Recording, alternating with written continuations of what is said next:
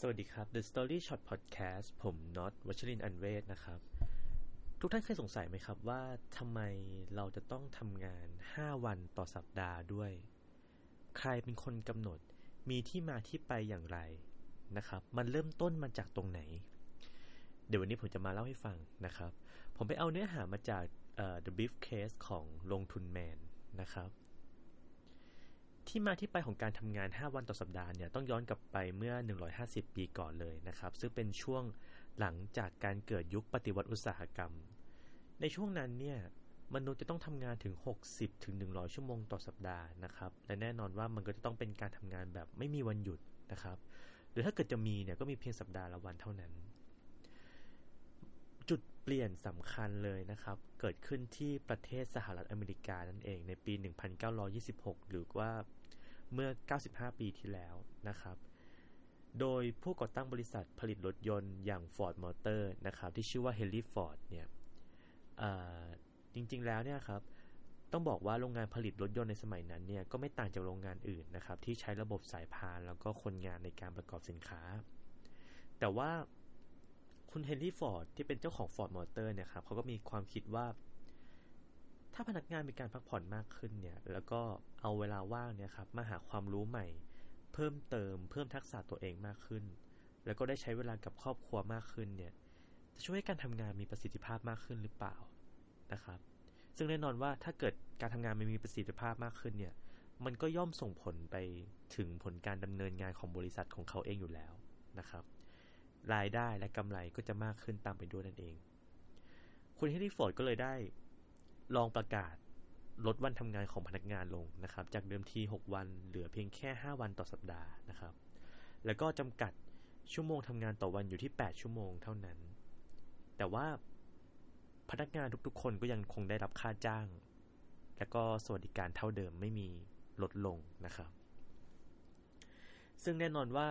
ในยุคนั้นเนี่ยพอปล่อยนโยบายนี้ออกมาเนี่ยครับก็ได้สร้างความฮือฮาเป็นวงกว้างเลยทีเดียว แล้วในตอนนั้นเนี่ยใครๆก็ต่างคิดว่าการทำแบบนี้นี่ยครับมันไม่ได้เกิดผลดีกับบริษัทเลย มีแต่จะเสียกับเสียนะครับ แต่ว่าผลลัพธ์ที่ได้นะครับ มันกลับกลายเป็นว่าตรงกันข้ามกับสิ่งที่คนส่วนใหญ่คิด เพราะว่าการที่พนักงานยังได้เงินเดือนเท่าเดิมนะครับ มีจำนวนชั่วโมงการทำงานลดลง ย่อมทำให้พนักงานเนี่ยมีประสิทธิภาพในการทำงานที่อยู่ตรงหน้าเนี่ยครับ มากขึ้นมากขึ้นเรื่อยๆนะครับผม ซึ่งเเรื่องนี้เนี่ยก็สะท้อนได้นะครับ สังเกตได้จากผลประกอบการของ Ford Motor ที่ทำกำไรได้มากขึ้น หลังจากที่เริ่มมีการใช้นโยบายนี้นะครับ แล้วด้วยความที่ว่า Ford Motor เป็นบริษัทยักษ์ใหญ่ในอุตสาหกรรม และเมื่อเขาได้ลองใช้นโยบายนี้ และประสบความสำเร็จแล้วเนี่ย บริษัทอื่น ก็เริ่มที่จะเอาหลักการนี้มาใช้นะครับ ทั้งในสหรัฐอเมริกาเองนะครับ รวมไปถึงประเทศอื่น ๆ ในยุโรปเนี่ย ก็เริ่มลดจำนวนชั่วโมง การทำงานโดยเฉลี่ยลงนะครับ ลดลดจำนวนวันลงนะครับ โดยเฉพาะอย่างยิ่งในช่วงหลังสงครามโลกครั้งที่สองแล้วก็ยังคงทำต่อเนื่องมาจนถึงปัจจุบันสำหรับประเทศในแถบเอเชียนะครับ ที่ ถึงแม้ว่าในปัจจุบันนี้ประเทศส่วนใหญ่จะมีแนวโน้มของชั่วโมงการทำงานที่ลดลงนะครับ แต่ในช่วงหลังสงครามโลกครั้งที่ 2 หรือว่าช่วงต้นปี 1950 มาจนถึงช่วงปลาย 1980 เนี่ย ก็ยังเป็นช่วงที่จำนวนชั่วโมงการทำงานยังคงเพิ่มขึ้นอยู่นะครับ ก่อนที่จะเริ่มปรับลดลงหลังจากช่วงนั้นเป็นต้นมา ในขณะที่ก็ยังมีบางประเทศนะครับที่ยัง คงไว้ซึ่งจำนวนชั่วโมงการทำงานก็คือไม่ลดลงเลย หรือว่าลดลงน้อยมากนะครับ ยกตัวอย่างเช่น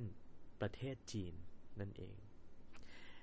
หลายท่านน่าจะเคยได้ยินวัฒนธรรมการทำงานหนักในจีนนะครับ ที่ถูกเรียกว่า 996 นะครับ ซึ่งก็เป็นตัวเลขที่มาจากการทำงานตั้งแต่เวลา 9 นาฬิกาถึง 21 นาฬิกานะครับ เป็นเวลา 6 วันต่อสัปดาห์ รวมไปถึงการทำงาน overtime ล่วงเวลาที่ไม่ได้รับค่าจ้างเพิ่มเติมนะครับ แล้วก็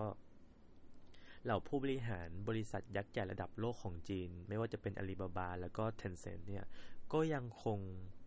ไว้ซึ่งนโยบายแบบนี้อยู่นะครับ ซึ่งก็สวนทางกับกลุ่มประเทศพัฒนาแล้วในหลายในหลายประเทศนะครับ ที่ผู้บริหารเนี่ยก็เริ่มให้ความสำคัญกับความยืดหยุ่นในการทำงานมากขึ้นนะครับ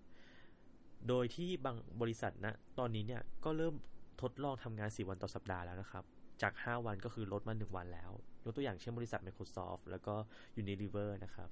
ผลที่ได้คือพนักงานสามารถทำผลงานได้มีประสิทธิภาพเพิ่มกว่าเดิมถึง 40%เลยทีเดียวนะครับ ทีนี้เนี่ยก็จะมีคำถามต่อมาว่าประเทศที่มีจำนวน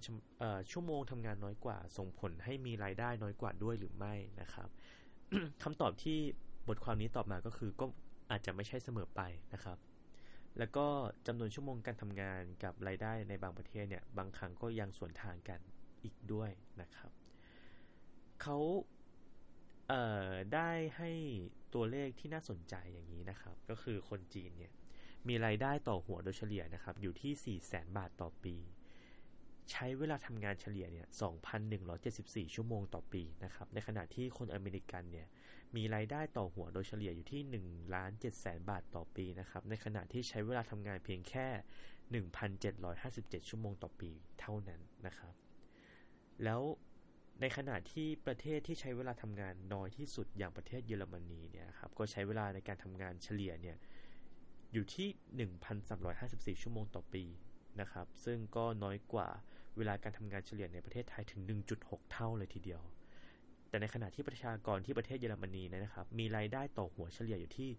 1ล้าน4แสน9หมื่นบาท ซึ่งมากกว่าคนไทย 3 เท่าเลยนะครับ ซึ่งมาถึงจุดนี้เนี่ยครับ ก็ต้องยอมรับเลยว่าแนวคิดการเปลี่ยนแปลงนโยบายของคุณเฮนรี่ฟอร์ดเนี่ยครับ เรื่องของการลดจำนวนชั่วโมง แล้วก็วันการทำงานลงเนี่ย ก็ส่งผลส่งส่ง Impact มากมายนะครับ ต่อบริษัทยักษ์ใหญ่ต่างๆ รวมไปถึงภาพรวมเศรษฐกิจของประเทศในหลาย ๆ ประเทศทั่วโลกเลยทีเดียวนะครับ ซึ่งมันก็เป็นตัวอย่างหนึ่งที่บอกเราได้ว่าในบางในบางครั้งเนี่ยระยะเวลาในการทำงานเนี่ยครับ อาจจะไม่ได้สำคัญเท่ากับปริมาณงานหรือว่า productivity ที่เราสร้างขึ้นมาในเวลาที่จำกัดได้นะครับ และนี่คือ The Story Shop Podcast แล้วพบกันใหม่ใน EP หน้า สวัสดีครับ